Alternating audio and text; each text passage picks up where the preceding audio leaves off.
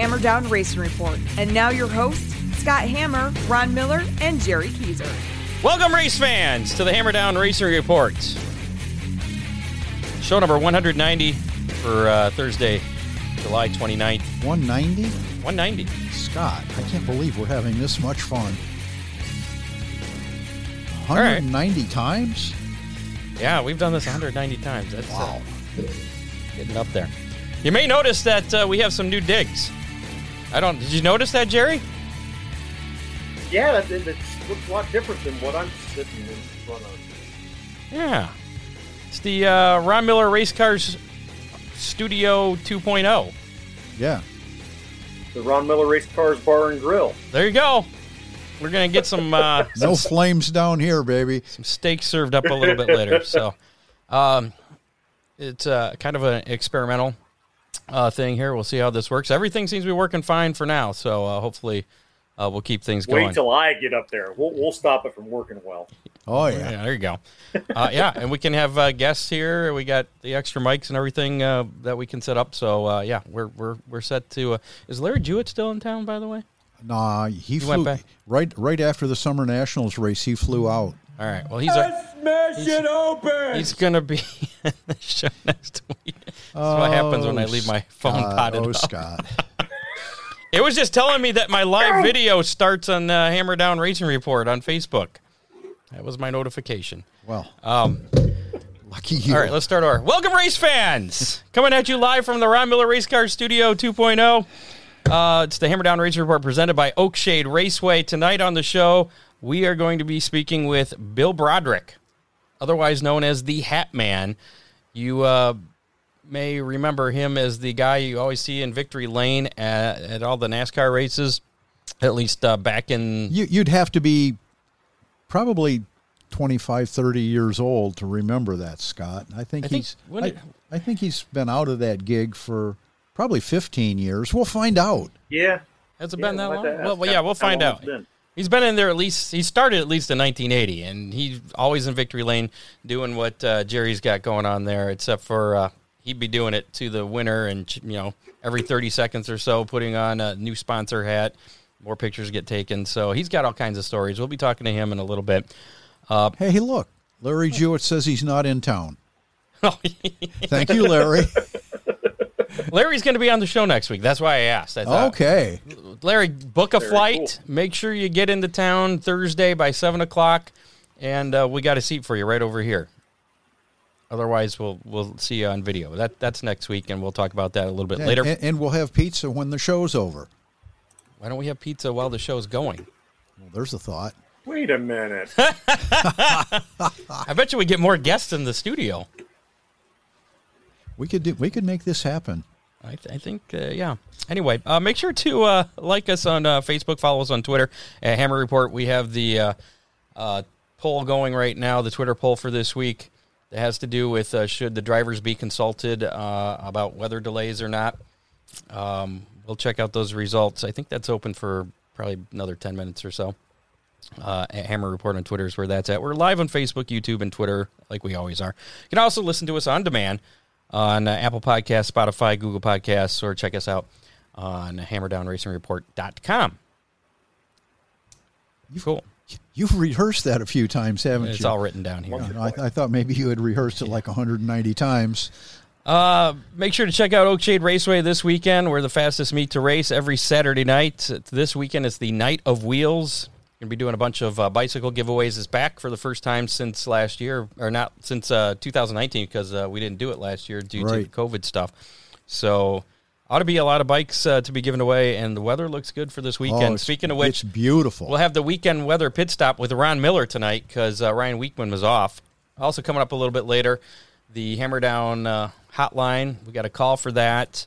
Uh, how many on the way? Your chance to win a Big D's pizza, and uh, keep an eye on Jerry there because it's important. Details coming There's up. your hint for the night. That's your hint for the night. Late model sports and bombers and compacts in action. That's uh, this Saturday night at Oakshade Raceway. Also, check out Real Geese Silhouette Decoys, the most technologically advanced goose and duck decoys ever produced, manufactured here in the U.S. Check out realgeese.com or call 419 800 8100. Uh, You can check out some of the uh, Real Geese um, apparel they have on sale on their website. They probably have a hat too. Should get you one, Jerry. I need to get one. Yeah, I have to talk to Craig about that next time I see him.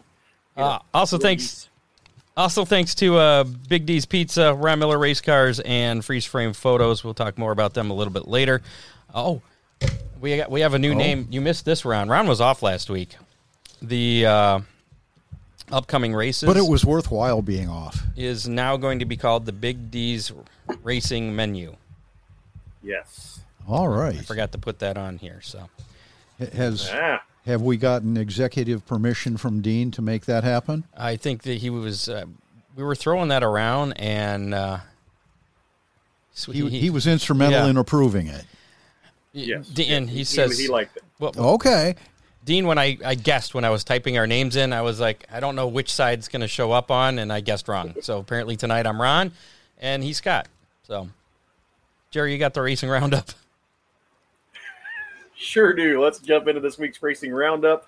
Sandusky Speedway was in action last week. On Thursday, Clayton Oliver took the Lubrication Supply LLC Renegade feature over Ben Watson and Andrew McCall.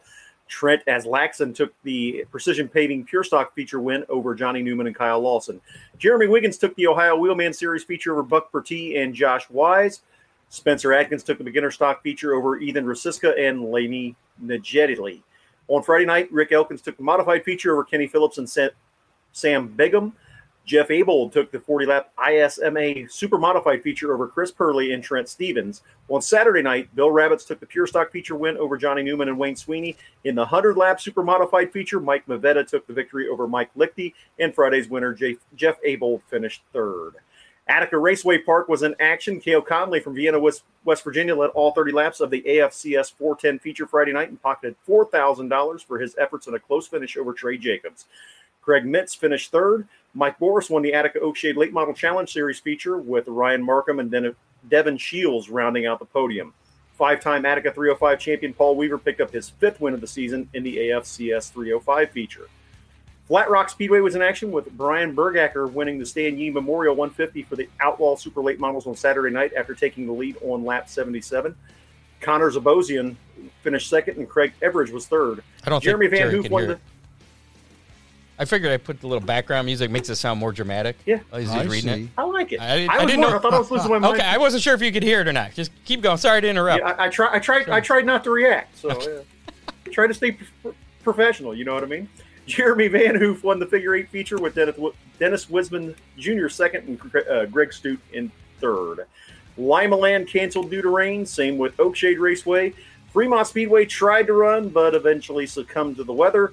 At Shady Bowl Speedways, the, the Vors Compact Touring Series was in action. Gary Eaton Jr. was quick time and won the feature after starting deep in the field. He survived several late race cautions to hold off Jake Albright and Terry Eaton Jr. in that 40 lap feature. The Herod Septic Solutions Compacts, Josh Sage picked up the quick time with Corey Plunkett winning the dash. Damian Wagle, Andrea Swink won heat races with Nicholas Mead picking up the win in the feature with Ethan Pope second, Corey Plunkett third. Bullet liner of Dayton Thunder Cars, Buck Bertie was quick time with Scott Drake dominating the feature over Robert Rauch and Brandon Helton. And in the Noble Armor Coating Crown Vics, Jimmy McElfresh was quick time and also won the feature, which was cut short from its normal 20 laps to 16 due to rain.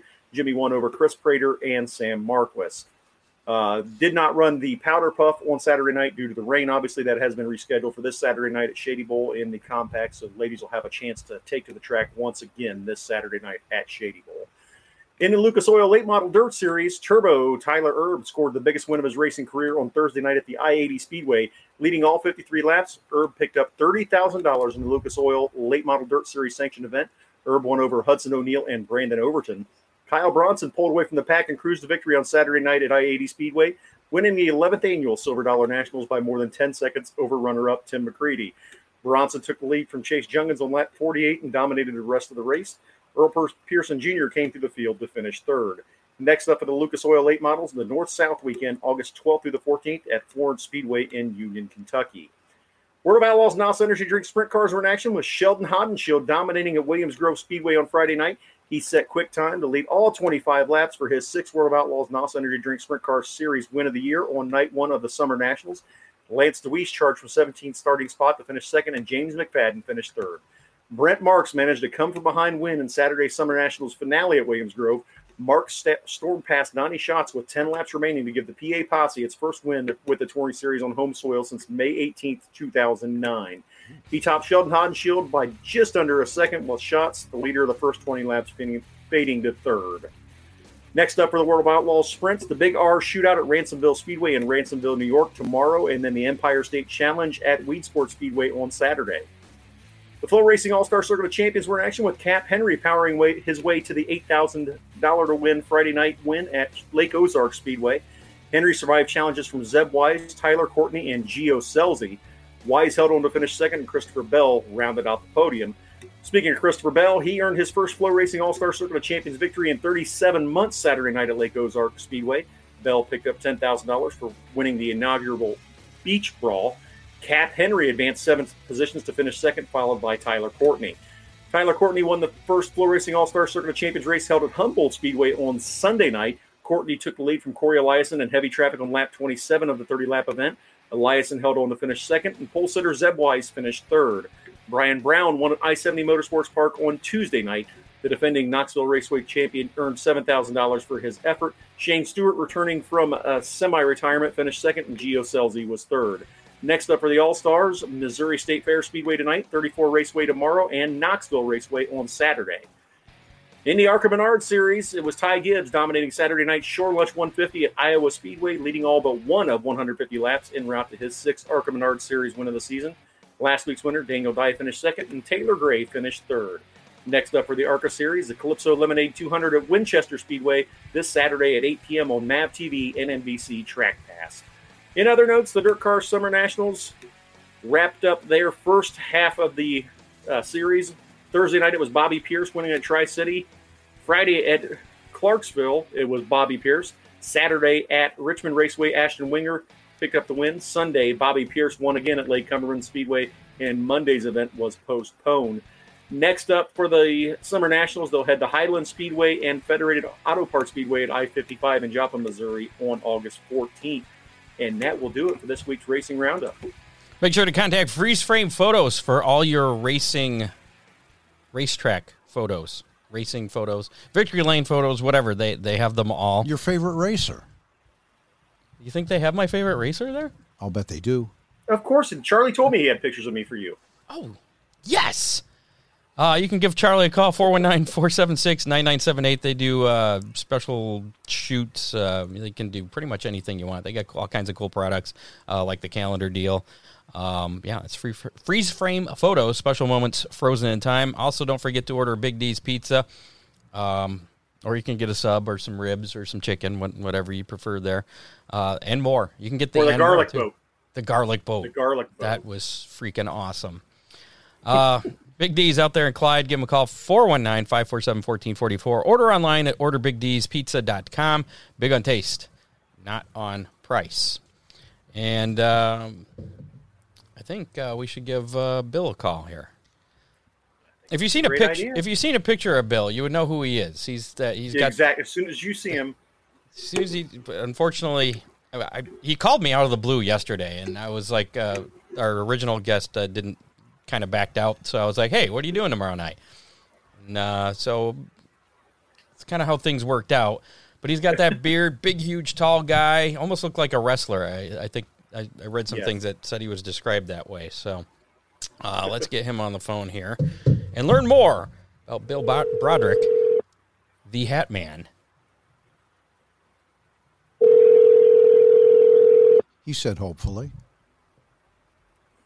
What do you mean, hopefully? There's no hopefully. He's got his cell phone on him all the time, he said. Yeah, well, he's in. Hello. Hey, Bill. How you doing? Pretty good. Scott Hammer, Ron Miller, Jerry Keezer for Hammer Down Racing Report. You're on the air. Great. What, what time? What time is it? It is seven sixteen our time. Oh man, the time's schedule. Okay, can you call me back in about five minutes? In about five minutes, we can do yeah. that. Okay, because I'm, I'm, I'm, going to the John right now. Oh, I that, take wow. that's okay. way too much information. yeah, okay. All right, we'll call you Bye. back. Yeah. well, I think. uh, I guess we forgot to tell forgot to tell him there was an hour difference. Oh, Scott! I think that's Scott, the first time Scott. that's happened. Um, Uh, how, Some people don't give a shit. Obviously, Bill does. If you oh, look in the comments, Uh, my friend Jackie Olam telling us that she saw him yesterday. We we, we actually watched Stroker Stroker, Ace? Ace? yesterday. he was And- in the and movie. Bill is in that movie. Yes, he is in the movie. I did not Makes know an that. appearance in Victory Lane. Yes, that was Huh. very cool. So very, very uh, Well, we'll get we'll give Yeah. him a couple minutes to finish up his business there. In the meantime, we'll go through some some racing news. Um, Kyle Busch, uh, he's been having a lot of fun on his vacation. He was seen in a video twerking uh, that I did not watch, and I'm glad. And then uh, he was in a golf cart that was pulled over by uh, by a police golf cart in the Bahamas. Uh, and apparently, he had been drinking. He wasn't driving. That was pretty much it on that. There wasn't any did they know who he was? I, I, he had like a fake press conference the next day, just kind of making fun of the whole thing. I, I see. It was whatever. Um, uh, you guys probably heard about this. On July fifteenth, Kossuth, Kossuth, Kossuth County Speedway in Iowa hired a uh, fill-in announcer, Lon Olkey, who uh, went on a long rant about respecting the flag and then giving his opinion of the NFL considering using the Black National Anthem. Olkey, a full-time announcer at Fairmont Speedway in uh, Minneapolis, or I'm sorry, in Minnesota, not Minneapolis, in Minnesota, uh, has the support of his uh, home tracks promoter John McCorkle, um, and uh, because John McCorkle For his rant? for his rant, yes, Okay. the, the track that he uh, did it at at Casa, Casas Right. in He- Iowa, he they was- they kind of denounced everything he said. You know, that was we had a fill-in announcer. What he said what doesn't reflect the views here, and I think it was a FloRacing race, and they pulled that video down. Um, you know, And they it- fired him, but he didn't work there anyway. It's great to have your opinion, but speaking as an announcer, that's not the proper place for that. I mean, no, you no. represent the track Yes. you work for. It is not your And it is not your their platform. yeah, it's not your platform Yeah. to spew out what you feel. I mean, whether or not you agree with them, that's irrelevant. It's just the the wrong platform there. Uh, but anyways, uh, since his home track uh, supporter there in Minnesota uh, has is supporting him, I guess they're losing sponsors. Uh, True Value has uh, pulled out of their sponsorship of There, that here's track, the so- trick on that. True Value, the corporate end of it, is the one that denounced it. The it was a local True Value store that still sponsors the track. They have not pulled their sponsor. Okay, I did not know that So- part. Good thing we got you on here. I Uh, was reading. We- uh, Scott, that. we've It- been it- it- fact checked. fake news. Uh, Meyer Shank Racing officials have announced that Changing my name is Zuckerberg. Hel- Helio, uh, Good job, Mark. Helio, Heli, Helio, Castanev, Castroneves. Elio. Yeah, that guy. It's Elio. They call him Elio. Uh, but if you're, what is Helium. He, what is he? What is his nationality? Bra- Brazilian, I think. Okay, Yes. I'm thinking Spanish. In Spanish, it would be pronounced Helio, Helio. or something like that. But Elio Castroneves. How many is He's- a Brazilian? He's going to uh, return. It's Portuguese. Then We'll return to.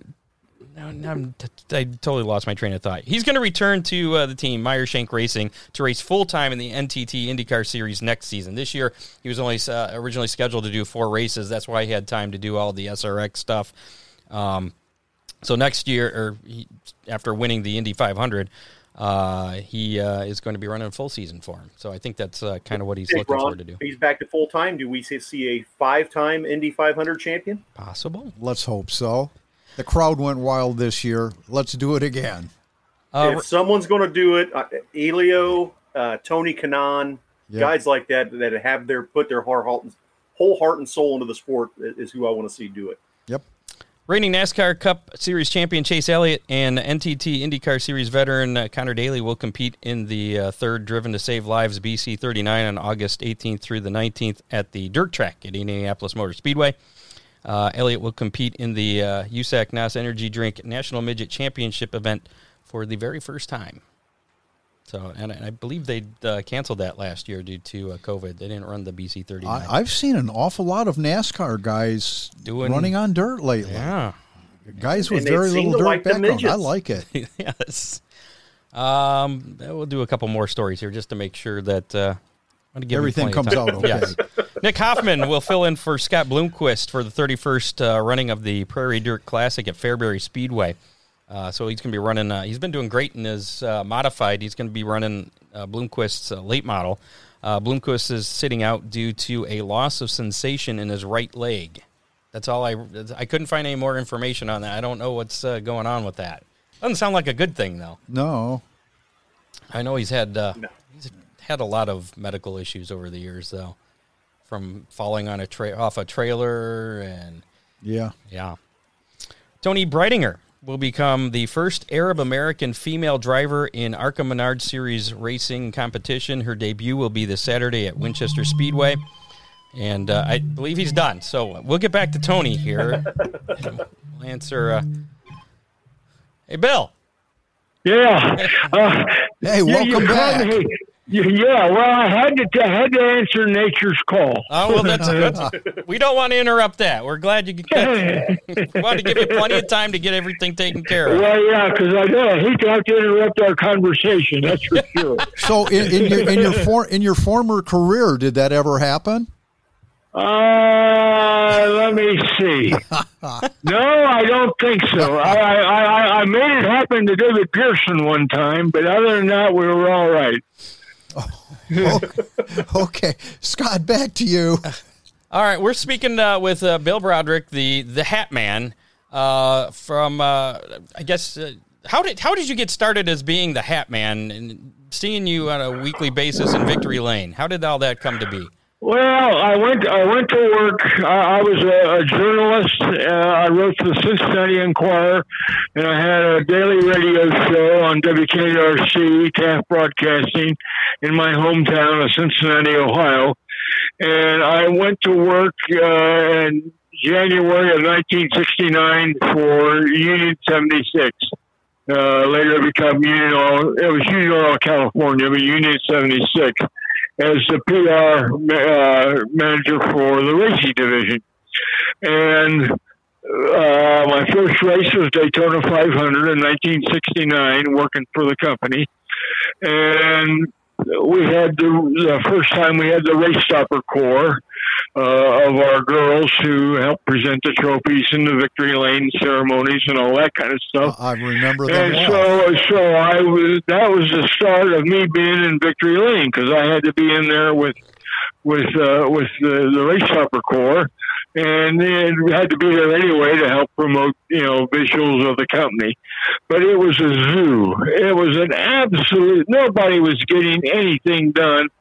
Uh, the the photographers were all screaming and hollering because they couldn't get pictures, and the TV guys were all bent out of shape and whatever. And I so I'm big and ugly and have a loud voice, and so I wanted to get us publicity.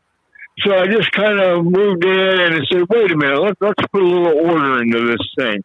And it started out slowly, uh, and but everybody seemed to say, "Hey, this is working. This works." And by go two thirds of the season going over, everybody kind of expected. My contemporaries were happy because we looked. I looked out for everybody. My my philosophy always was if uh, STP got a good picture or promotion, we were going to, we being Union Oil, Union 76 would get good identification too. That would carry through all the way around. So, and that's how we got started with it, and it just grew from there. Uh, the promoters were happy to have somebody take kind of run things. NASCAR didn't at that time didn't give a hoot. They all wanted to go home, and so just a matter of circumstances. Uh, right place, I guess. Right time. I enjoyed it. Uh, we the company came out good. Everybody. It was a win-win for everybody. So, what year did uh, did you start doing that on a consistent basis? At a, that you were Uh, at? 1960. That was when I went to work. 1969. it was that long? Wow. And And- and by I worked. midseason, I worked. Yeah, I worked for the company. Uh, Union Union Oil California was sold in uh, 1997 uh, to Tosco Corporation. Uh, it was an oil company up in uh, in the East Coast. Uh, they didn't have stations, but they and they never even knew they bought a racing division.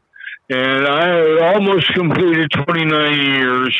It was the end of the season, November, and uh, the new the new broom sweeps clean, as they say. And the, the new boss for the racing division called me was going in. I was ready to make plans. I wanted to get 30 years in. I was ready to retire after 30 years, but uh, I was coming up on the end of 29 and I wanted to go in. They called me in and he told me, quote, I don't need you anymore. So I was out the door. so that was the end of my my my career at Union Oil as uh, director of handling all the public relations and publicity for the racing division worldwide. So, did you walk away from racing after uh, being yeah, told to hit see, the door? I, well, well, uh, a little bit. I see. I live in a small town of Algonquin, Illinois, which is about forty miles northwest of Chicago, and it's that's not a big racing country. And you know, if I was living in North Carolina, South Carolina, Georgia, somewhere where most of the NASCAR teams were, and all, I would have probably you know worked pretty hard to try and go to keep keep busy in the job. But there just isn't that kind of work up here. And I, I, I walked pretty good from Union Oil. They treated me very. It was a great company to work for, absolutely fabulous. And when I left them, uh, they treated me very well. And so, uh, I, what I did is I put 30, 29 years of racing experience to good use. I bought a saloon uh, in Algonquin. A tavern came up for sale. I bought it. So I became a saloon keeper. And I had I kept that for 11 years. Uh, and my son went over to run. It was a family deal, and my wife finally he took over the 2011. Uh, the depression hit us pretty bad, and I just got out of it. But I never worked so hard in all my life as when I owned that saloon. Hell, I worked 29 years for the company doing my hobby, and then I had to go to work 24 7 working for me and a bunch of other people. You know, So you're, you're, you're saying your second boss was a jerk. Yes, he sure was. But anyway, it all worked out. Life is good. Uh, I'm in great health for my age. Uh, I've got arthritis fairly bad. I try and keep up with it. Uh, I don't go to races. Uh, I can't get in for one thing, and I'm not going to spend a hundred bucks for a ticket. They, they won't give you a And, uh, ticket. Well, You're no, like a I've legend. I tell you, I tell you what I do. I have a lifetime credential from ARCA, which is in Toledo, Yep. and I can go to any ARCA race because I was given, I was awarded a lifetime credential from ARCA, so I could go to an ARCA race if I wanted to go. But there's none around our area up here, and uh, so I don't go. So who gave you that credential? Was that John or was that Ronnie Drager? Uh, John it was uh, uh, no, no. John uh, Marcum had passed away. Uh, Okay. Gregor gave it to me. Okay. Yeah, yeah. Nice. So how many how many hat changes do you think that you've made throughout your career there? Oh God, I, I oh, oh I, have absolutely no idea. we would go in the beginning. It wasn't that bad. I mean, we had Goodyear. We had ourselves. Uh, we had uh, maybe the race sponsor might have a hat. Uh, the sponsor on the car, you know, uh, like Richard Petty would have STP or Mountain Dew or Budweiser. They give a name. They may have a hat, but that was about it. But then NASCAR started uh, with all the auxiliary uh, sponsorships, and, and part of their deal on selling their program was, hey, we'll get you. You can have your hat in victory lane, and you're always with the winner. So everybody that had a decal on the car ended up having a hat in victory lane to get the picture made. And so that's how many we went through. However many decals were on the car, usually we had boxes of them, and the NASCAR guy was, would be there to make sure that uh, we got the hats, and that's how we started the hat dance. So that, that was actually my question. So you weren't in charge of figuring out which hats had to be there. The hats were provided to you, and you were just like, yeah, no, I, yeah, in a way. I always went. Uh, he who spends the most gets there first. Well, we always had the, the, the race sponsor. I mean, that's extremely important to mm-hmm. take care of those people. And in those days, Winston came on board. extremely spending tons of money. So we would always go with Winston first, the race sponsor. Then, then because I was running it, I always made sure Union got in there real early for the pictures. And then from that point on, we just took uh, whoever whoever we I was handed a hat for. But we always tried to look after the car sponsor, the race sponsor, the series sponsor, and my company were the four main that I worried about. Now, was there a, was there a timing uh, element involved here? Was it you know twenty seconds on each hat, or how did you? No, determine when? the, ti- the timing element was when the photographer said he had a picture. Okay, Next. uh, awesome. Uh, So when when uh, you were watching the race, uh, did you get to actually see much of the racing? Uh, you know, uh, where were you before Well, during the Oh, races? Oh, I was in the press box. Okay, so you got to watch the races. Yeah, I'm a PR. I'm, a, I'm an old school PR guy, and so I, I mean, and I came from from the journalist end, and so I knew just I knew all the people. I knew all the journalists. I know all the TV guys, and and then my job was to be in the press box to uh, be of any help I could. Be of any help I could to anybody. That's that was my job. Now, did you have favorites uh, that you were rooting for that you know that you would get to meet in victory lane? All of them, everybody. I love them all. I love every race driver uh, deserved to win, as far as I was concerned. I, I never had a problem with, and some are a little harder to work with than others. Uh, but other than that, uh, you know, uh, most of them were really easy to work with. Uh, I had no problems with anybody. Who was the Kyle Busch of your day? Kyle Busch of my day. Oh God, He's he's difficult. He's good, but I'd probably say. Well, I'd probably say Earnhardt. Yeah. I mean, Earnhardt was in a class by himself. yeah. Uh, everybody. I mean, he liked he liked to run the, everything. He, he it was his show, but he'd pull your chain half the time too. I, I mean. That's the way that worked. I, he would Earnhardt loved to spray it with a champagne. and the first thing he always was, I I put the champagne in Victory Lane as far as NASCAR goes because I had a little side deal going with Moët Chandon. Uh, I was be I was in Europe for a number of races, did some Formula One and some IndyCar, and so uh, I we, we had Moët Chandon, and they were very happy to be in Victory Lane. And I always had a, a real bomb in there. And when Earnhardt started, you winning when Earnhardt was winning races and we we had the champagne, the first thing he wanted to do was spray everybody with a champagne. Brodrick, where's the champagne? I want the champagne. Well, the worst thing in the world to do is do it first because he'd spray all the photographers and the TV guys, and their lenses would be covered with champagne, and they'd be all wet, and nobody'd get any pictures, and everybody'd scream and holler. So I couldn't give him the champagne until later in the ball game. Then we would spray the champagne, and then he would be a happy camper. But until then, if he didn't have the champagne, if we had a race without it, oh, he was really miserable. He'd mumble, grumble, and uh, wouldn't want to do this, and oh, I don't want to do that. And then, the, the but the funny part is, whenever he give you a rough time, he'd go over and he'd look at you, and he'd give you that wink, and you know that he was just pulling your chain. Nice. So, who was the hardest uh, person to work with, without naming names? Oh no, there wasn't. I never had a hard time. Okay. Never had. Everybody, see, that was the good thing. When you win a race, You're in a good you mood. haven't got any complaints. It's a whole different ball game. You're happy, and everybody comes into victory lane. They're not mumbling and grumbling. Oh, shit, I won that race. What the hell did I win that race for? I didn't want to win that race. You don't have that.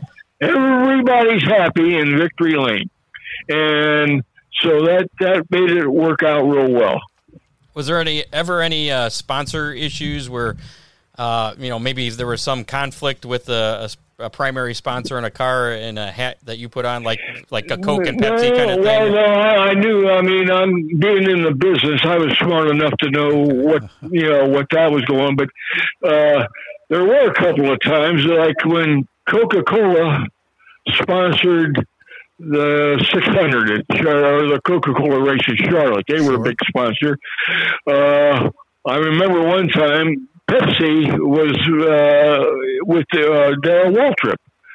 And he had a deal with Darrell Waltrip because he always had a Pepsi in his hand. I mean, it was one of them Coke Pepsi deals.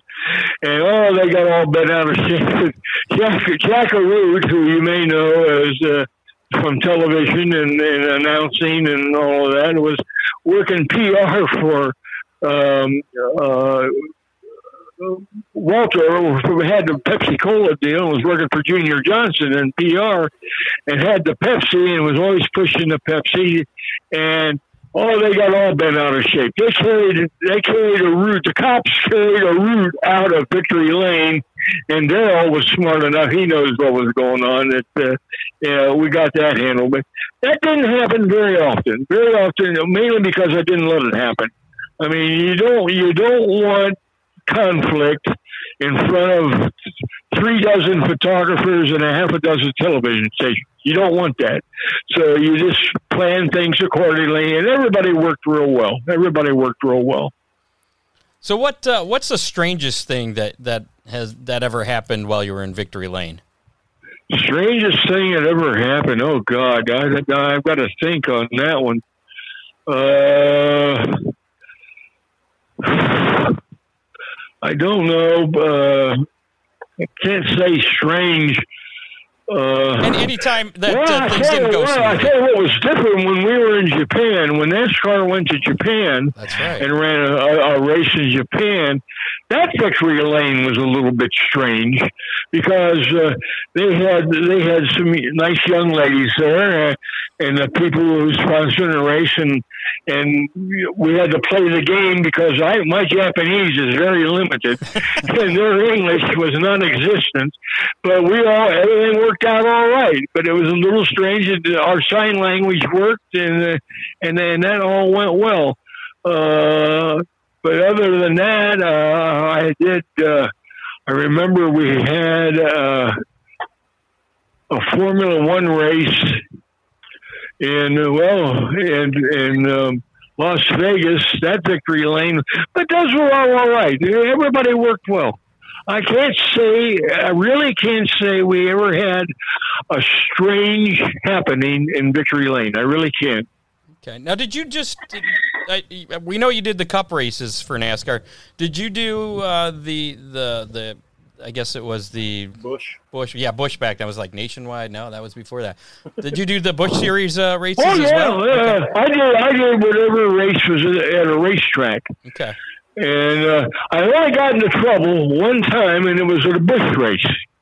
We were in Rockingham, and uh, um, um, oh shit, what's his name? Your Number twenty four driver.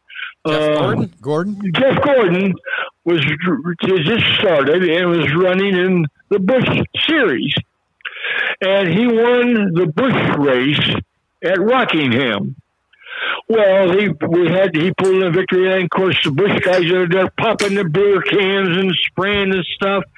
Oh, it hit the fan because afterwards they said he wasn't 21 years old, and here they had all the Busch. Now he never drank any. I remember that sincerely. He never drank, but they were spraying the Busch beer all over. You know, yeah, it was a typical victory lane but he was under 21 and uh, they came to me later well i never even thought about him being under 21 and we couldn't you know put a stop to it once it started but that was i'll never forget that one that was the only time i ever uh, quote got into trouble i guess you might say on running a victory lane So Now, what? we, we briefly talked earlier, Bill, that you have a, a film credit to your uh, resume being in Stroker Ace. How was the Yeah, atmosphere for that? I have when you were done- at? I have two credits. I have I did uh, Stroker Ace, and I had did another one called Born to Race, uh, which never hit the big screen. It was filmed in uh, in uh, Charlotte, most of it. I've seen it on TV, uh, but yeah, I did Stroker. Uh, we were in Stroker. Uh, that was a lot of fun. That was that was really great. uh, you have to take that film for what it was. It was a comedy. It wasn't a documentary. It wasn't a true life story. But we had great, great time doing that. Doing that. So you're not only a Victory Lane manager, but you're also a movie star. Uh, I'm sorry. Say again, please. I said you're not only the Victory Lane manager, but you're also a movie star. Well, I'll tell you what, I spent 25 years in the union and SAG, Screen Actors Guild, and uh, that movie paid a few dollars, believe it or not. So, uh, well, I certainly am not going to claim status as a star. I'd be, be happy to even say walk on, but I'm told that once you have a screen credit on a screen, it stays in there forever in the union and in Hollywood and whatever. So I got two of them, and uh, there we are. Very good. I think you Very should you should be in the Hollywood Walk of Fame. I'm just saying. You go get a star No, no, not quite, not quite. I'm, I'm a, if I get that, that, that, that just wouldn't work too well. What about So, the NASCAR Hall of Fame? Uh, I have reservations on the NASCAR Hall of Fame. No, not for me personally. I don't belong in the Hall of Fame. Hell no. But the NASCAR Hall of Fame rubs me the wrong way in the fact that until they put Smokey Yunick, until the France family authorizes and lets Smokey Yunick go into the NASCAR Hall of Fame, it's just another Hall of Fame. Okay. so what what is it? What is your opinion of, of the state of NASCAR today with the playoff system? Well, I, and- I like to watch the end of the races. I'm not real keen on on the uh, heat race format, uh, the Saturday night format of heat races, and then the big finish and all. Uh, uh, it's changed drastically. It's all business. It's all big money now. Uh, and uh, there's a lot of it's all cookie cutters. The cars they, they want they would like to have 40 cars go across the finish line all at the same time. Yeah. That ain't going to happen.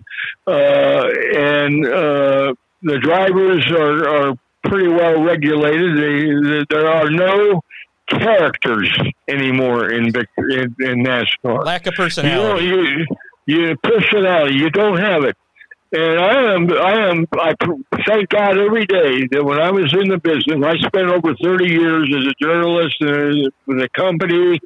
And then later on, I was still in some racing because I, I worked, did some work with General Motors uh, on the Le Mans effort.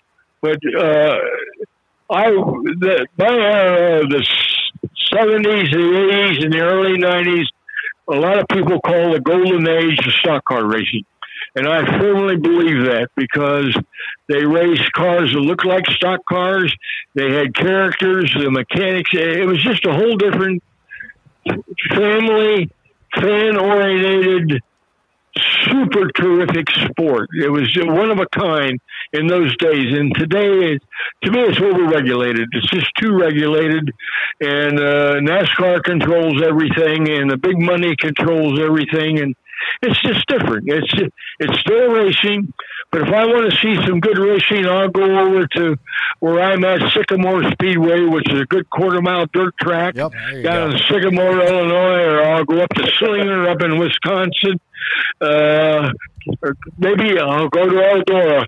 You can't beat that kind of racing. That that's where the racing's at, as far as I'm concerned now. And a lot of uh, the NASCAR guys like Chase Elliott and Kyle Larson, you know, they're doing a lot of that uh, dirt track racing. Yeah, they sure are, and I, I think that uh, Smoke has done a terrific job with the new series, the what is it, the SRX series. Yeah, I was going to ask you about that. that, uh, I love it. I think that is terrific. Now they're they they're doing some things that are different, but they're putting on a, a good race for the fans, and you got to be able to drive it. And uh, I that that's I like that. I think it's a good series. I, I wish them all the luck, and I think they'll be a big success. Now, if Tony asked you to uh, come be the Hat Man next year for that series, would you would you come out of retirement for that?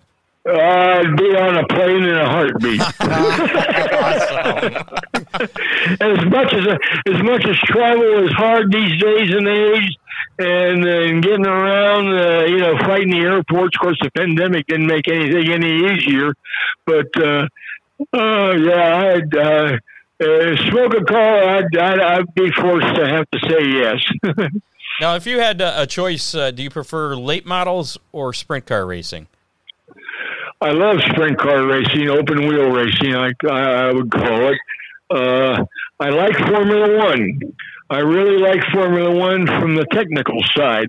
Uh, they they it's a run with your brung, and of course they got the new car coming in next year on Formula but it's still so highly technical, and I, I really I like it. I like the IndyCar series. I like open wheel racing, and I like sports car racing. Uh, I went. I've been involved in sports car racing. I went for years from 1980, 81 to 2002, I guess it was, to Le Mans every year. And I got involved in, in helping uh, Chevrolet take the Corvettes over to Le Mans. I headed up the uh, exploratory team, they called it, and then uh, 1989, and I worked for Herb Fishel, who's director of racing for General Motors, and took him over there because I had the experience of being there. I was there with Billy Hagan when he ran his cars, and I was there with the Buicks when they ran their cars and uh, I love Le Mans. I love that race. It, uh, it's a world event, and uh, it's just it's just ever if you ever have a chance to go to Le Mans for the 24 hours, by all means do it. And I'd I recommend that to anybody because it's it's just a happening. That's all it is. It's just a big happening. But uh, yeah, I really do. I like open wheel racing. I, I I I grew up with the old with the sprint cars, and, and the old USAC sprint cars is what I covered back in the early '60s. Because I started in me in the media in '64. I had my first radio show. I worked for a radio station, uh, had a racing program, and progressed from there. But uh, in those days, I would I would be in Winchester and Eldora and Dayton and yeah, you name it, a short track. Uh, whenever the sprint cars were running. Have you ever gotten in and uh, raced in a race car yourself? I did a couple celebrity things, but that's all. I've never been in a real race with real racers. Let's put it that way. I've been in. Uh, I did a couple celebrity races and I won them. Nice. I did one, but but uh, and that was that, that was fun and I enjoyed it. And I uh, I have uh, I've gone fast. I've driven some cars, but I've never been in a race. Now those, I'm not good enough. I'm not good enough. Well, the races you won, did you were you your own hat person? Were you changing your own hat? Well, that was that was long before I ever went to work oh. and started the hats. Okay. Yeah, that was back in the old days, and when I was in the in the media uh, uh, side of the, of the business. All right. Uh, one last question I, I have for you. Do you have uh, one favorite victory lane story? Uh, you know, one time that, that kind of stands out. Oh well, there's a number of them that kind of stand out. you cut me off anytime you want. Uh, Richard, Richard, when Richard Petty won 200, that was very special. Yep that was that was fantastic. Uh, not only because he won, but Richard was so great to work with in Victory Lane. He knew exactly what to do, and he, he worked with me. Uh, he'd come in, and I always have a, a, a, cup of milk for him. You know, Richard had a bad stomach, and uh, uh, have an aspirin for him until he got a Goody's deal. Then I'd have his Goody's, and we'd go and he'd drink his milk and take his Goody's. And he'd always come up and say, "Okay, Bill, let's let's give them cats what they want." And we go, and he was just. But that 200 was really special. Another special was when Ernie Irvan won a comeback race in New Hampshire he Ernie was was lucky to be alive. He was almost killed, as you remember, in yeah, a horrible, serious wreck. And he came back and he won New Hampshire. And I'll never forget that. He pulled into victory lane, and when he pulled in, I said, "Hi, Ernie. Welcome home. Welcome back." He said, "Bill, it's great to be here." That was very special. Uh, really, and Davey Allison was always great to work with because uh, they they they have a million of them in the, in the pit crew, and when he won, there wasn't room in victory lane for everybody. I mean, and he was great. And uh, Jeff Gordon was great to work with. Nobody liked to work and win more than Jeff Gordon. And especially when he won at Dover, because DuPont was right up the road to peace. Uh, and Jeff is just the most cooperative, super guy to work with. Uh, he enjoyed Victory Lane immensely. And then anytime somebody won for the first time, first time in Victory Lane, that was always great because they had no idea what was going on and they were always happy and they were extra bursty. I, I could do anything with those guys in the first time they won, but it was, uh, that was always really special to have somebody in there for the first time. So how did you, uh, I came up with another question while you were talking there. I was picturing you putting hats on everybody and then putting a hat on Jeff Gordon and he's got a little head. How did you get the hat sized right? Was it just a guess, or? Uh, you, you learn after a while. I usually just made them big. If you made it as big as it would be, you didn't have to worry about anything. There you go. Excuse me. Uh, and that's usually what we did. Uh, I just would open them up on the holes in the back as big as they would go. Never have a problem. Awesome, Bill Brodrick. Uh, you're you're definitely a legend, known as the Hat Man. When did you that uh, title when did that uh, be, be stick? I guess. I, yeah, well, it was the fans. It was the people that did it. They television made me the Hat Man because I was seen by thousands of people after every race, after every television race in victory lane, getting the guy out of the car and getting them in and if they had time, they would they would show us putting hats on. If they if they ran out of time, they wouldn't. Uh, but I got so I knew most of the guys that were in the trailer, you know, to the directors and the producers and all the the cameramen, especially when TNN was doing all the races. Uh, it, it happened, but television is what made my persona as far as the Hat Man. And people saw me. They didn't know who I was. They didn't know my name. All they knew was I was in there getting kind of directing Victory Lane and putting hats on people. so when they saw me, they'd say, "Hey, Hat Man, how you doing? Hey, what's going on, Hat Man?" Or and then you know, if you give they if you give an autograph, you'd be lucky enough to have someone want an autograph or something. Hat Man, uh, can you give me? I always sign Bill Brodrick, the Hat Man, and that's how the Hat Man started. And then I had a couple of I had a feature uh, uh, on uh, it was uh, it wasn't 2020. Uh, it was on uh, oh one of those one of those news shows magazines. back in there. Yeah, it was a Newsday show. Did a feature on me. I had a couple of network features with you know three, three or four million people watching those, and and it just that materialized. I had a couple of some feature stories written about me because AP done some stuff. Uh, just because it was unusual. That's all. It was just different, and it was a different type of thing from racing.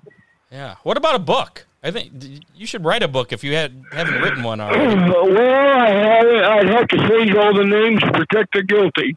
if I did a book. That's I okay. thought about it. I thought about it, and I thought about doing a memoir, but uh, I just never. And I love to write. And I, I mean, I've written copy, I've written newspaper copy and magazine copy. I've, I've written things all my, you know, my whole career, and I love writing. God gave me a talent. I, I never was educated. I never went to J school. Uh, I just happened to fall into it uh, to writing for a, a, major newspaper and magazine and stuff. And uh, but I just never found the time to sit down and write a book. Never found the time. Well, if you get the time, I'm sure that there'd be a lot of people interested in it. I definitely would check that out. Well, I don't know about that. Even but, if you uh, even if you change the I've names of people, life, so yeah. I'm sorry.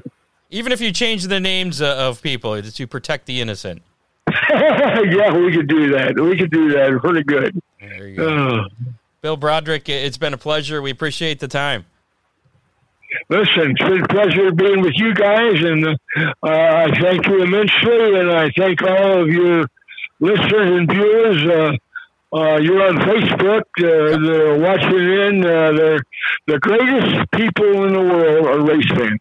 You know it. They are fantastic. There's no nobody like them. Uh, they're loyal, and they never forget you. Uh, I still, I get to this day, and I've been out of the loop for a long time. Get trading the, the hero cards. I've had, I've got four trading cards that were out circulated way back, and I still get some every month. I get some in the mail of somebody wanting an autograph on a trading card, uh, and that's because race fans are just the greatest people in the world. They are. Awesome. I want one of those. there you go. You can put them in your book. When you write the book, just, Yeah. just put one of the hero cards in there, an autographed one. Okay, there you go. All right, Bill. You take care of yourself. and we'll have to reach out to you again. This has been fun. Well, very good. Uh, I thank you. And uh, as um, uh, the, the great uh, Roy Rogers used to say, may the good Lord take a liking to you. All right. Oh, thanks, Bill. You take care. Ah. All right. Bye. Night, Bill. There you go. The legendary Hat Man, Bill Brodrick. Um, That was cool. yeah. It was. We could talk to him for, I'm sure I could keep going on for hours with that. Uh, maybe we'll make a part two at some point. 'Cause, That would uh, be awesome. He seems to, he seems to like to talk there, and he's a really nice guy.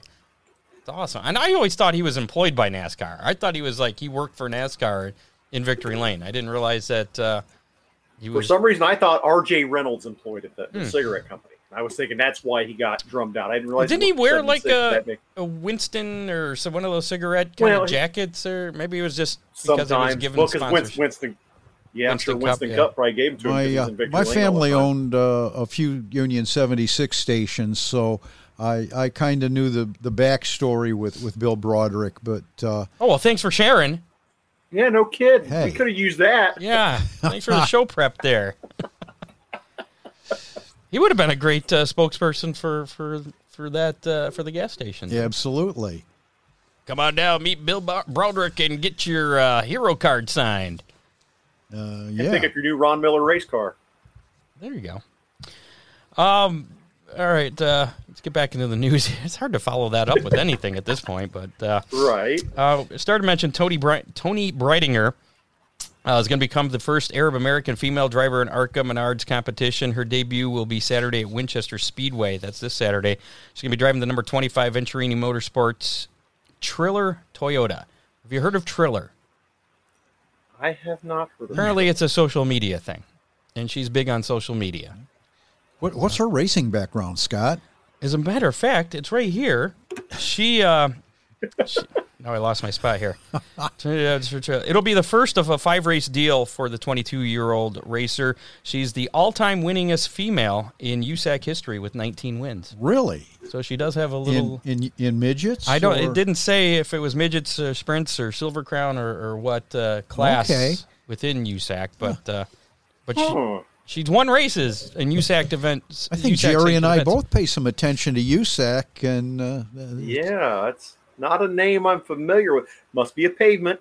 I, I, I I don't know. Well, we'll see how she don't does. Watch a whole lot of pavement We'll USAC stuff. so. We'll see how she does in a stock car this weekend. And Winchester, that's a hell of a track to get your first that Yeah. place is intimidating. stock car intimidating. Wow! I watched the Silver Crown race there last week. That was nuts. Yep. Uh, the NBC Sports Network, as we uh, previously reported, is going to be closing up shop at the end of this year.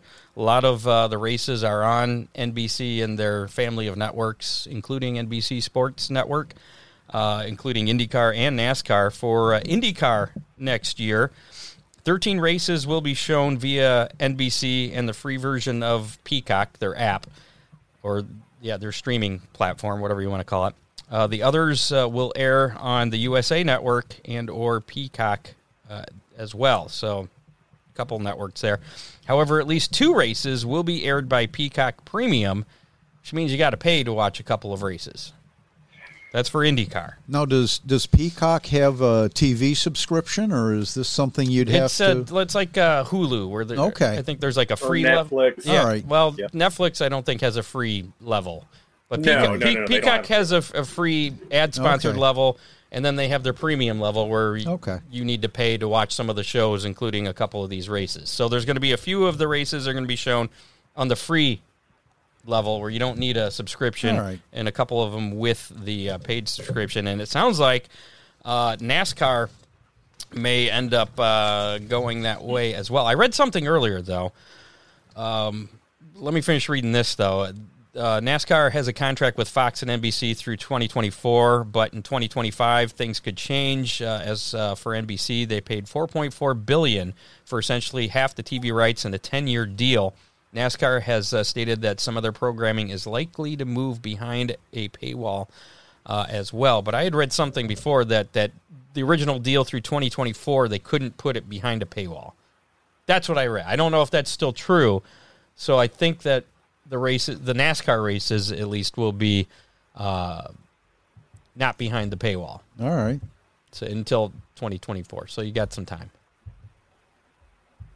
Um, there, taking Bill off of the screen. We're not talking to him anymore at the moment. Uh, and that's all the news uh, that I have for this Well, week. that was kind of abrupt. well, Well, I got a quick announcement. We got a moment. is it, is it breaking news? A little bit for, for modified racers, especially. This is Breaking news: Limaland Motorsports Park, in conjunction with tomorrow night's Tim Allison tribute, Cont- Connected Strategy Advisors out of Lima, Ohio, Percy Jandro and his team are donating $111 to each of the modified heat race winners and $211 to the hard charger in tomorrow night's modified A main at Limaland Motorsports Park. The extra $11 obviously going toward uh, marking a tribute of Tim Allison, famously running the number 11. Sure. Lots of big things happening tomorrow at Limaland along with that event. $3,511 right now to win for the NRA 360s. We also got the non-wing sprint cars in action. Again, the modifieds with some extra stuff. Uh, the stock cars. I don't know if you guys saw me post this yesterday. Indian Lake Sports Park is putting up an $1,100 bonus for each division in their A main for the pole setter or the outside pole setter to go to the tail if they can win the race from the tail. So basically, front row starter has can go to the tail Yeah. and take that. Yep, the, the pole sitter get the first choice. If they turn it down, then the outside pole sitter will get it. But if they go to the tail and can come through and win, it's an extra eleven hundred dollars in any any class tomorrow night. Uh, Tony Miller just noted, uh, said something in the chat I forgot all about. Terry Hole, who'd been battling cancer, hadn't been in a race car for a few years, is returning to action tomorrow night at Limaland Motorsports Park as well, behind the wheel of a Sherman Enterprise modified.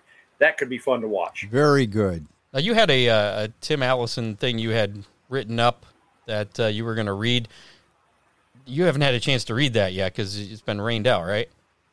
That it, it got rained out, so I will be reading it Tomorrow before night. tomorrow's A main. Okay. Yep, and it's all ready to go. Uh, going to be a, a, great event. I'm excited. I know uh, the NRA 360s are excited. The fans are excited.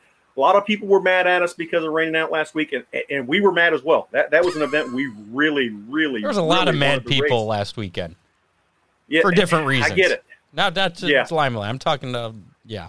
Yeah, it was everywhere, but yeah, no, and I and I understand. I understand the frustration. I was as frustrated as anybody, but I tell you what, this is going to work out great, and it's going to be a big night for the fans. Not only is it championship night, so it's our final points race of the year for the uh, modifieds and the stock cars, the NRA guys in action, the non-wing sprint cars. It's family fun night. We're going to have a bounce house, uh, an obstacle course, uh, uh, jousting for the kids.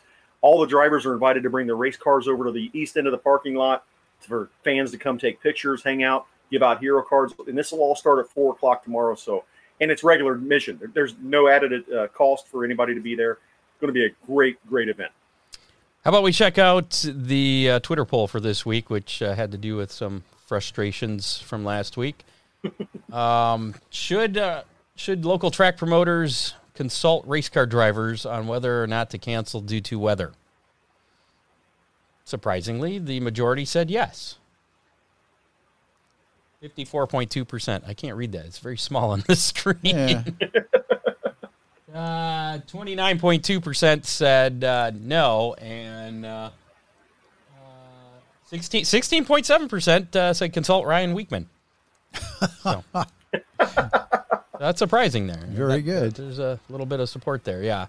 Uh, it's always a tough call. I mean, I, I, this a position that I don't envy, that I would not want to be in to have to make a call. Because if you cancel, uh, you're going to piss off uh, people, you know, and the sun comes out because you don't know what's going to happen. You cancel, sun comes out, and you know the track may not be good, but it looks like oh, it's great weather. Why aren't we racing? Those promoters suck. Scott, or if you don't cancel, Scott, Scott, and Scott. then the track is crap, then it's like we should have canceled, and everybody's going to complain. So you can't. They're in a no-win situation. I suspect Yeah. that uh, what what happened at Fremont last weekend was the impetus for your Twitter Is that poll. right? I don't know exactly what happened at Twitter or at at uh, Fremont last week. Fremont- I read a lot of comments. Fremont worked very hard to Different get the sh- opinions, yeah. Fremont worked very hard to get the show in. Um, Ron Miller Race Cars had a representative there, so uh, Which way did he vote? Um, he was just stunned that they even tried to get it in. Uh, and, and But did he and did he kudos to- vote for for saying uh, yeah, let's try and do this? No, he he was just a representative. He wasn't he wasn't a voting Oh, member. okay. Um, he didn't have his voter registration. that's it. Voter fraud. Yeah, but uh,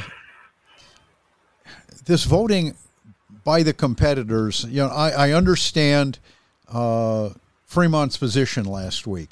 The the track was marginal. Some of the sprint car racers didn't think that the track was going to be safe. They took a vote, and, and if it's And a the sa- drivers if are the it- if it- ones that- if it's a safety issue, absolutely.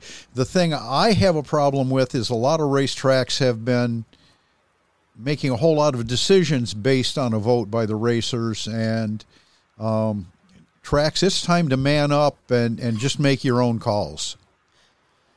There you go.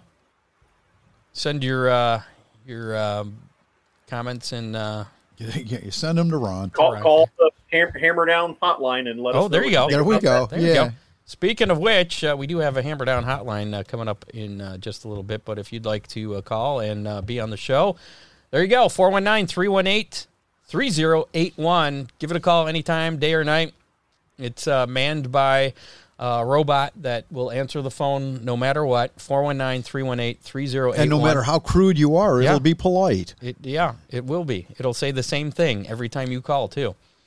But uh, yeah, and uh, chances are most likely that uh, whatever you leave on that voicemail will end up in some format on this show. I can't guarantee that it's going to uh, be played in exactly the same uh, way that it came out of your mouth, but It might. it might.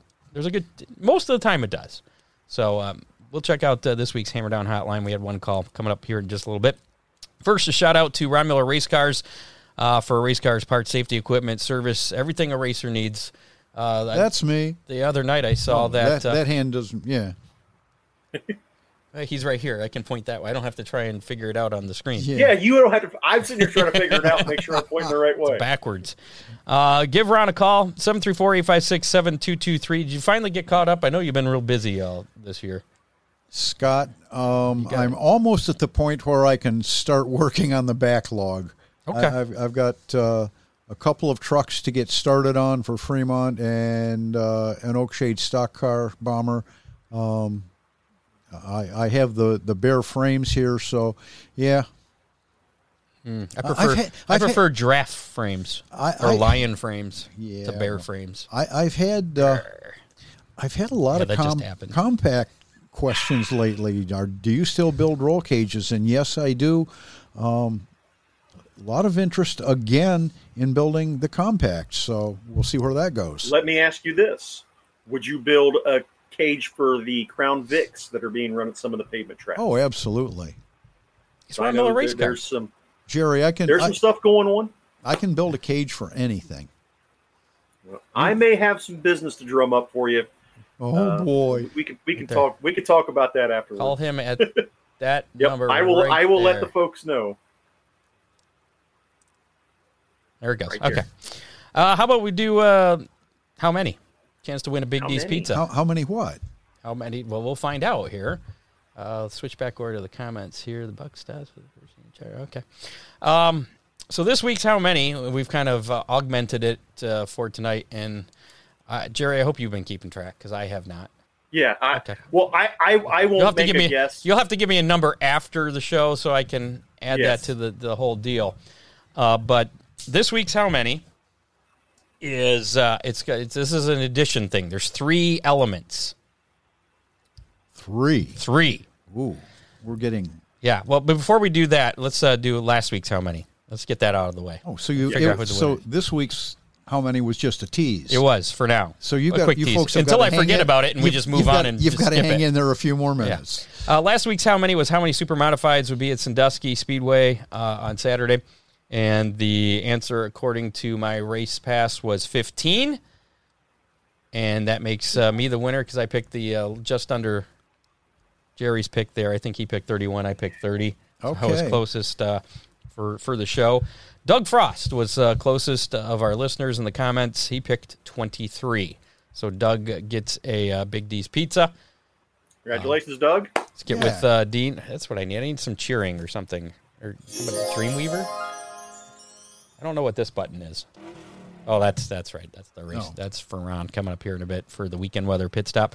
So this week's how many and a chance to get a uh, Big D's pizza is uh, how many fast 410s plus how many of the uh, GLSS 360 sprints plus how many hat changes has Jerry made during the show tonight? Oh boy. And that could that could count to through the end of the show, so there could still yeah, be more. the end of the show. Yeah, you need need to watch to the end of the show. So again, that's how many fast 410 sprints plus the GLSS 360 sprints, Great Lakes uh, Super Sprints. Uh, that'll be at Fremont on Saturday night, both those series. Plus how many hat changes? So you got the 410s, the 360s, and hat changes all added together, one number. You don't need uh, you don't need to separate them, Rhonda. So that that guess does not count. I just want one number of all three of those things added up. That's all that'll be uh, counted in the comments. If you, uh, you want to guess, just put your guess in the comments of our Facebook Live or our YouTube Live, and uh, the closest will get Oh boy. a uh, Big D's Pizza, courtesy of uh, Dean Henry there, who uh, comes in with a guess of sixty. So uh, Ooh, I. Hmm. I don't- Scott, he's been you, a, he's done a few hat changes. I haven't been paying attention, so I don't know. you you I won, have to pick you won first, last yeah. week, so you've got to go first. Um, fast four tens. There's gonna be about that many plus uh, carry the four. Let let me help your decision. Remember, the NRA 360s are in action in Plymouth, Indiana, Saturday night. Are they? So, So- that could uh, affect that car count for the GLS. That could affect the 360 car count. All right, I'm gonna go with uh, fifty-two. Fifty-two is my number. Jerry. I, I'm privy to the hat changes, so I, I, I don't want to give up. any- I, I'm going to say a total of 58. Hmm. Okay. Well, I was going to go. I was going to go with sixty-seven, but obviously I got to go with fifty-nine now. Now you're playing the strategy. That's that's how you. Strategy. Strategy. so there you go. So uh, we'll find out what that number is uh, next week on the show, and uh, we'll figure out who the winner is. Again, uh, if you pick the same number as someone else, that's all right. We will uh, spin the Big D's pizza wheel and find out who the winner is to break that tie. Dave Kemmer apparently fa- failed math, so he can't add three numbers together. So Dave is out of the running. Sorry, Dave. Uh, let's check out this week's uh, Big D's racing menu before we get to the weekend the week weekend weather pit stop. Yes, it is time to wrap this up. It's been a long day. Uh, Friday night, as uh, Jerry mentioned, is Limaland Motorsports Park Championship night, family fun night. Is this the second to last night of racing for Second Lima? to last night. Uh, next week would be our, our uh, awards banquet, which we have right during the races, the King of the Quarter Mile stuff, uh, pit party celebration where everybody is invited over to the pits after the racing's over. We'll feed you. We got drinks. Does cost a few dollars more next week. We'll talk more about that next week. Okay. But yeah, Uh, This championship week's night. regular general admission. And uh, the NRA sprints going to be in action. Non-wing sprints, modifieds, thunder stocks. Gates open at four. Racing seven thirty. General admission uh, twelve dollars. Lots going on at Limaland tomorrow night. Uh, Attica Raceway Park tomorrow night as well. It's Kier's Speed Shop True Alpha Wealth Management Night, uh, featuring the 410 sprints, late models, and the 305s. Thousand to win for the uh, 305s uh, tomorrow night. Uh, gates open at five. Racing at 7:45. General admission is eighteen dollars at Attica. Saturday night, we've got Oakshade with the Night of Wheels, late model sportsman bombers, full show there, and uh, during intermission, going to be giving away tons of bicycles for all all, all kinds of kids of any I, age. I can tell you, I can tell you, one of the bikes is going to be a Lightning McQueen 12-inch bike. So for a, a uh, like a three to five year old, and it's going to come with a Lightning McSteve T-shirt Ooh, and, and a couple of hot and a couple of Hot Wheels. nice. Very That cool. you could take over to Brian Smith's trailer and race. Maybe Okay. Take it to a different track. Um, that's uh, Saturday night, Oakshade Raceway. Gates open at four, racing at seven. General admission, fourteen bucks there. Uh, also Saturday night, Flat Rock Speedway. It's autograph night with the Outlaw Super Late models plus the figure eights and street stocks. Gates open at five. You can walk on the track to meet the drivers, get those autographs at six o'clock. Racing at seven. General admission is fifteen dollars at Flat Rock Shady Bowl. Uh, in action with the uh, help me with this one, Neil Skiva, Neil Skiva, Siva. Siva, Skiva. Yeah. Skiva or Is Siva? Skiva? Okay.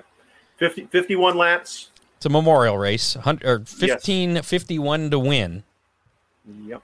and 51 laps, and that's for the uh, street stocks, right? The Adams Automotive Street Stocks. You got it. Late models in action, tuners, Crown Vics, and compacts as well. Grandstands open at uh, 4 o'clock. Grandstand gates uh, racing at 7. General admission, 15 bucks, I believe, for that. You got it. Fremont. It's Ohio Laborers Local 480 and uh, 574 night with the Fast 410s, the uh, Great Lakes Super Sprint 360s, and 305. So uh, all kinds of sprint car racing. No trucks. Trucks are off on Saturday night at Fremont. Gates open at 4, racing at 7. General admission is $18. And Sandusky Speedway taking a break after uh, the three day weekend last weekend with the High Miler. So, You did forget one racetrack. what I forget. Montpelier. Yes. Should we add them to Back- Do we need to add in them to the uh, the Big D's racing menu? They're kind of outside think of we our should. area, but uh, we can expand.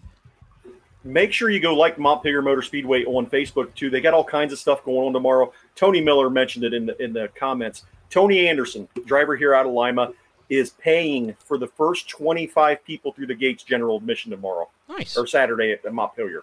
Uh, and there's a couple other drivers. I know Weasel Flippo's paying, I think, for six people.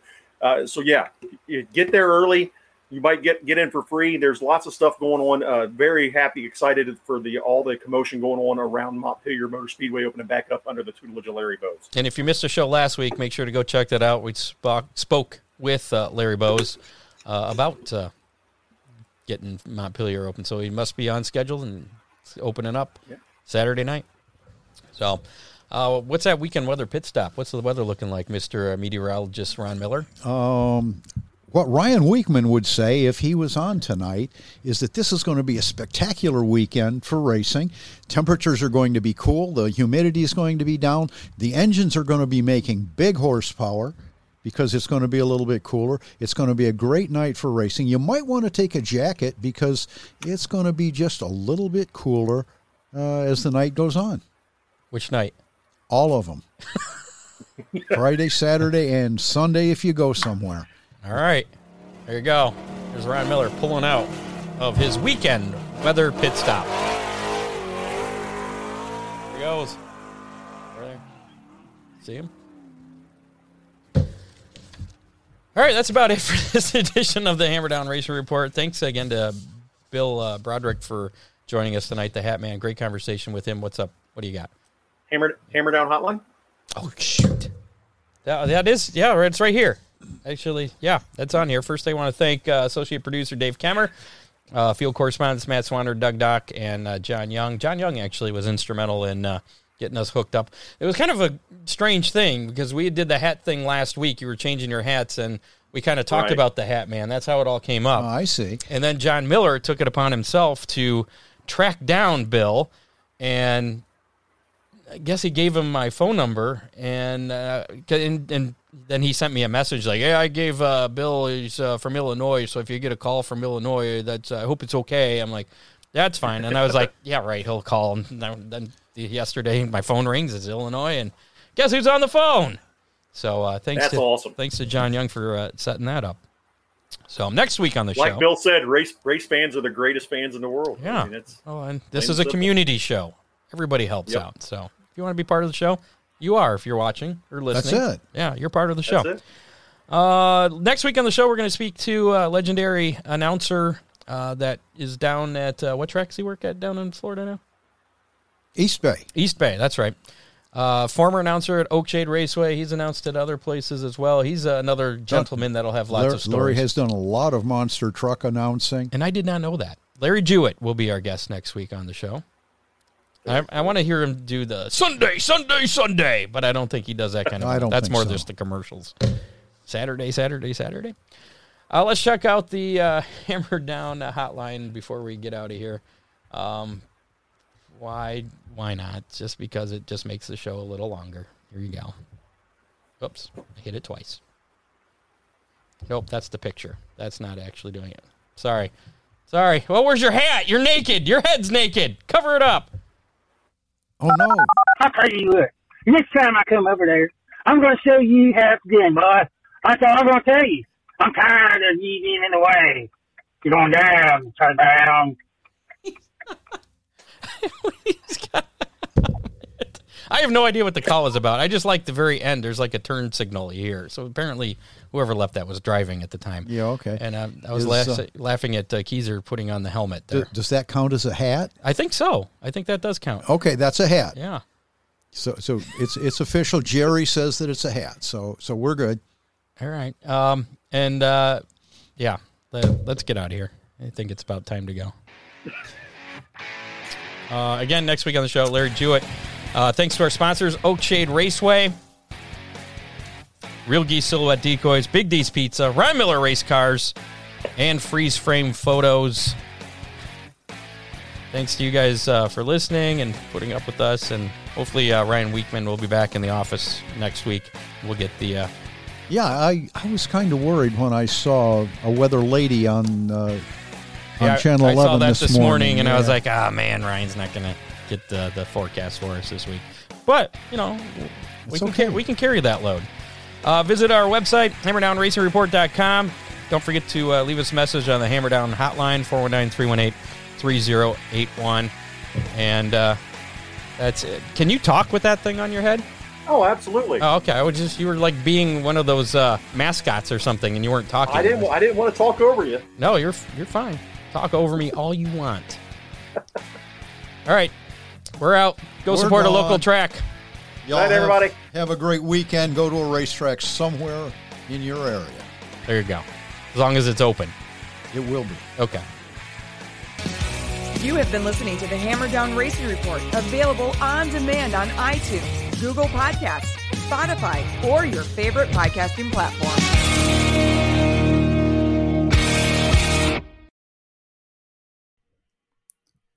Hi, listeners. We wanted to take a moment to tell you about another podcast from Evergreen Podcasts and Sound Talent Media called Pit Lane Parlay. Pit Lane Parlay is the go to podcast for IndyCar and motorsports related news.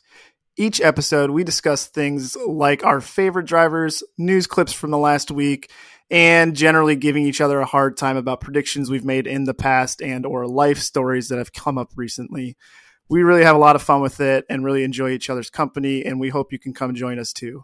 Join pit lane parlay by following us on your favorite podcast today